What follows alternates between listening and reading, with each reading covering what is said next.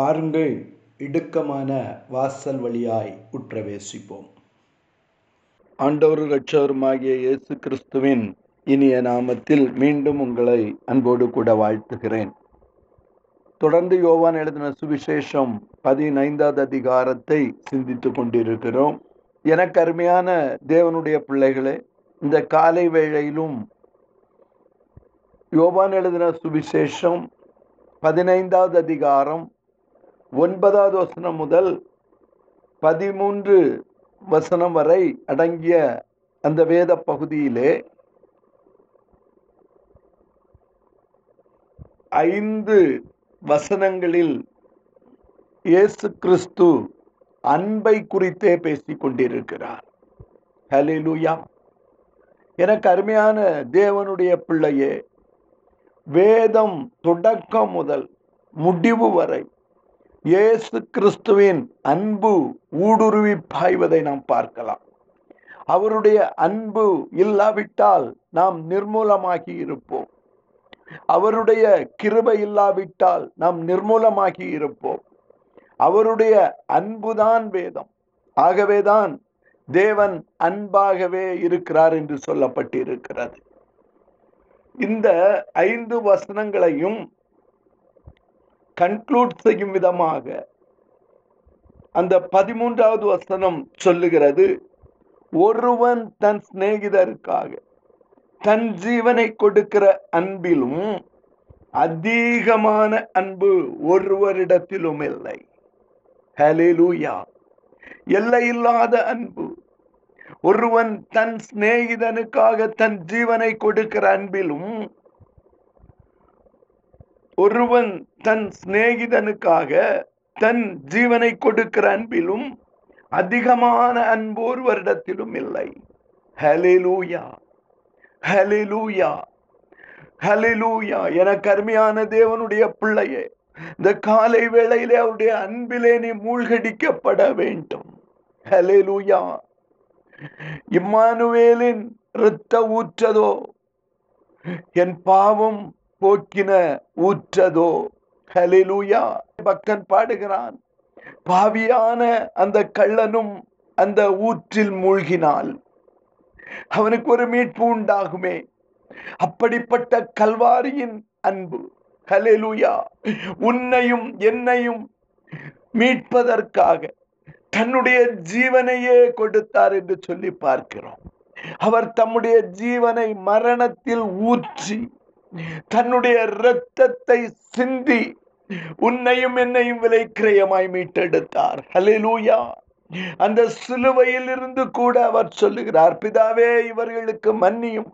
தங்கள் செய்கிறது இன்னதென்று அறியாதிருக்கிறார்கள். ஹலிலூயா என கருமையான தேவனுடைய பிள்ளையே அந்த அன்பை காட்டிலும் பெரிய அன்பு வேறு ஒன்றுமில்லை என்று என் வேதம் சொல்லுகிறது. ஹலிலூயா ஒருவன் தன் சிநேகிதனுக்காக தன் ஜீவனை கொடுக்கிற அன்பிலும் ஹலிலூயா பெரிய அன்பு வேறு ஒன்றும் இல்லை ஹலிலூயா எனக்கு அருமையான தேவனுடைய பிள்ளையே லாஸ்டர்வை இயேசு சிநேகித்தார் என்று சொல்லி வாசிக்கிறோம். ஹலிலூயா யோவான் எழுதின சுவிசேஷம் பதினொன்றாவது அதிகாரம் மூன்றாவது வசனத்தை வாசித்து பாருங்கள்.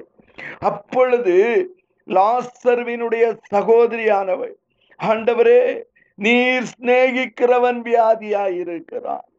ஆண்டவரே நீர் சிநேகிக்கிறவன் வியாதியாயிருக்கிறான். ஹலிலூயா என்று சொல்லுவதற்கு அவனிடத்தில் ஆள் அனுப்பினார்கள். ஹலிலூயா லாசரு மறித்து போய்விட்டான். இயேசு வருவதற்கு முன்பாக. இயேசு லாசர்வை உயிரோடு எழுப்ப வேண்டும். அவருடைய மகிமை வெளிப்பட வேண்டும் என்பதற்காக அவர் தாமதித்தார் என்று சொல்லி பார்க்கிறோம். எனக்கு அருமையான தேவனுடைய பிள்ளையே ஏசு மார்த்தாள் மரியாளிடத்திலே வந்த பொழுது அவள் அழுகிறதையும் அவளோடே கூட வந்த யூதர்கள் அழுகிறதையும் இயேசு கண்டபோது ஆவியிலே கலங்கி துயரம் அடைந்து தன் சிநேகிதனுக்காக தன் நேசித்த குடும்பத்திற்காக தகப்பனே அவர்கள் அழுகிற பொழுது இயேசு ஆவியிலே கலங்கினார் என்று சொல்லி பார்க்கிறோம். ஹலெலூயா அவர் துயரமடைந்தார் என்று சொல்லி பார்க்கிறோம். ஹலெலூயா உன் துக்கத்திற்காக அவர் துக்கப்படுகிறார். நீ அழுகிற பொழுது அவர் அழுகிறார். ஹலெலூயா நீ வியாதியோடு போராடுகிற பொழுது அவர் வேதனைப்படுகிறார். ஹலெலூயா நீ போராட்டத்திலே போராடி கொண்டிருக்கிற பொழுது அவர் அவர் உன் போராட்டத்தை நீக்கும்படியாய் அவர் போராடி கொண்டிருக்கிறார் ஹலெலூயா ஹலெலூயா அவர் ஆவியிலே கலங்கி துயரமடைந்தார். ஹலெலூயா அது மட்டுமல்ல ஏசு கண்ணீர் விட்டார். ஹலெலூயா லாசரு மறித்து போனதை குறித்து துக்கத்தோடு பாரத்தோடு கூட ஜனங்கள் அழுகிறதை பார்த்தார்கள். மார்த்தாள் அழுகிறதை பார்த்தார். மரியாள் அழுகிறதை பார்த்தார். அவர் ஆவியிலே கலங்கி துயரம் அடைந்தார் அவர் கண்ணீர் விட்டு அழுதார். அலிலூயா எனக்கு அருமையான தேவனுடைய பிள்ளையே. அவர் பிதாவை நோக்கி விண்ணப்பம் பண்ணினார். அலிலூயா பிதாவே நீர் எனக்கு செவி கொடுத்தபடியினால் உம்மை ஸ்தோத்தரிக்கிறேன் என்று சொல்லி நான்கு நாளான லாசர்வின் கல்லறையினே போய் நின்று லாஸ்வருவே வெளியே வா என்று சொல்லி அவர் கூப்பிட்டார். ஹலிலூயா ஹலிலூயா இன்றும் உன்னுடைய வாழ்க்கை நாறி போயிருக்கிறதோ? நீ பாவத்திலே மறித்து போயிருக்கிறாயோ? கொஞ்சம் அந்த இம்மானுவேலின் ரத்தம் உனக்காக ஊற்றப்படுகிறது. கல்வாரியிலே ஊற்றாய் ஓடிக்கொண்டிருக்கிறது. அந்த கல்வாரியை நோக்கி பார். அன்பின் சின்னமாம் சிலுவையை நோக்கி பார் ஹalleluya சபிக்கப்பட்ட சிலுவை இயேசுவின் மரணத்தினால் அன்பின் சிலுவையாய் மாற்றப்பட்டதே. அந்த சிலுவையை நோக்கி பார் ஹalleluya உலகத்தின் அன்பு மாறி போகும் உலகத்தின் அன்பு வேஷமாய் இருக்கும் ஆனால் இயேசுவோ உனக்காக ஆவியிலே கலங்குகிறார். ஹalleluya என கருமையான தேவனுடைய பிள்ளையே யோபுவின் புஸ்தகம் இரண்டாவது அதிகாரம் எட்டாவது வசனத்தை வாசித்து பார்ப்பீர்களானால் அவன் ஒரு ஓட்டை எடுத்து தன்னை சுரண்டி கொண்டு சாம்பலிலே உட்கார்ந்தான். அப்பொழுது அவன் மனைவி அவளை பார்த்து நீர் இன்னும் உம்முடைய உப்- உத்தமத்திலே உறுதியாய் நிற்கிறீரோ? தேவனை தூஷித்து ஜீவனை விடும் என்றாள். பாருங்க ஒரு மனைவியின் அன்பு இவ்வளவுதான். ஹalleluya. ஒரு மனைவியின் அன்பு இவ்வளவுதான். ஹalleluya பெரிய சம்பத்துக்காரன் பெரிய ஐஸ்வர்யவான். ஹalleluya ஏகப்பட்ட சொத்து இருக்குது ஐஸ்வர்யம் இருந்தது. ஆனால் எல்லாம் சத்ரு பட்சித்து போட்ட பொழுது அவனுடைய மனைவி அவனை பார்த்து சொல்லுகிறாள் அலேலூயா நான் இருக்கிறேன் அப்படின்னு சொல்லல. நான் பார்த்துடுறேன்னு சொல்லல. ஹalleluya அவ சொன்ன காரியம் என்ன தெரியுமா? தேவனை தூஷித்து ஜீவனை விடு செத்துப்போ அப்படின்னு சொல்றா தேவனை தூஷித்து ஜீவனை விடும். நீ செத்து போ இதுதான் ஒரு மனைவியின் அன்பு. ஹலிலூயா ஆனால் நம்முடைய நேசரின் அன்போ எல்லையற்ற அன்பு. ஹலிலூயா அவர் மரண பரியந்தம் நம்மில் அன்பு கூர்ந்தார் என்று வேதம் சொல்லுகிறது. அவர் மரண பரியந்தம் ஹலிலூயா நம்மில் அன்பு கூர்ந்தார் என்று வேதம் சொல்லுகிறது. ஹலிலூயா எனக்கு அருமையான தேவனுடைய பிள்ளையே அது நித்தியமான அன்பு. அது நிலையற்ற அன்பு. ஹalleluya. அந்த அன்பிற்கு ஈடு இணை கிடையாது. ஹalleluya. எனக்கு அருமையான தேவனுடைய பிள்ளையே யோவான் எழுதின சுவிசேஷம் பதிமூன்றாவது அதிகாரம் ஒன்றாவது வசனம்.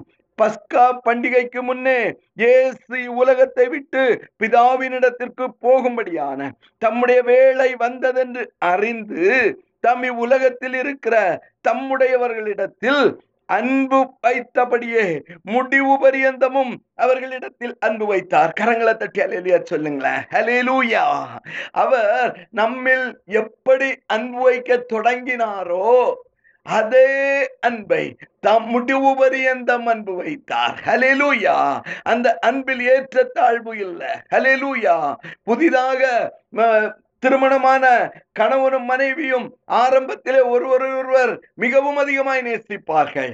ஆனால் அந்த அன்பு நாள் போக போக குறைந்து போகும். ஆனால் என் நேசரின் அன்போ அவர் முடிவு பரியந்தம் நம்மேல் அன்பு வைத்தார். அலேலூயா நம்முடையவர்களிடத்தில் அன்பு வைத்தபடியே முடிவு பரியந்தமும் அவர்களை நேசித்தார். முடிவு பரியந்தமும் அவர்களை நேசித்தார். அலே லூயா எனக்கு அருமையான தேவனுடைய பிள்ளையே தாவீதுக்கு விரோதமாய் அப்சலோம் ராஜ்யபாரம் பண்ணுவதற்காக தாவீதை கொலை செய்ய விரும்புகிறான். தகப்பனை கூட கொலை செய்வதற்காக விரும்புகிறான். தகப்பன் தன்னுடைய மகனுக்கு பயந்து ஓடி ஒழித்து கொண்டிருக்கிறான். அலேலூயா இப்படிப்பட்ட சூழ்நிலையிலே கூஸ்ரீ தாவீதுக்கு ஒரு செய்தியை கொண்டு வருகிறான். ஹalleluya என்ன செய்தி தெரியுமா? எனக்கு அருமையான தேவனுடைய பிள்ளையே ரெண்டு சாமுவேலின் புஸ்தகம் பத்தொன்பதாவது அதிகாரம். சாரி ரெண்டு சாமுவேலின் புஸ்தகம் பதினெட்டாவது அதிகாரம். முப்பத்தி இரண்டாவது வசனத்தை வாசித்து பாருங்கள். அப்பொழுது ராஜா கூஷியை பார்த்து பிள்ளையாண்டானாகிய அப்சலோம் சுகமாயிருக்கிறானா என்று கேட்டதற்கு கூஷி என்பவன் அந்த பிள்ளையாண்டானுக்கு நடந்தது போல ராஜாவாகிய என் ஆண்டவனுடைய சத்துருக்களுக்கும் பொல்லாப்பு செய்ய உமக்கு விரோதமாய் எழும்புகிற யாவருக்கும் நடக்க கடவுது என்றான். அலிலுயா மனிதனுடைய அன்பு இவ்வளவுதான்.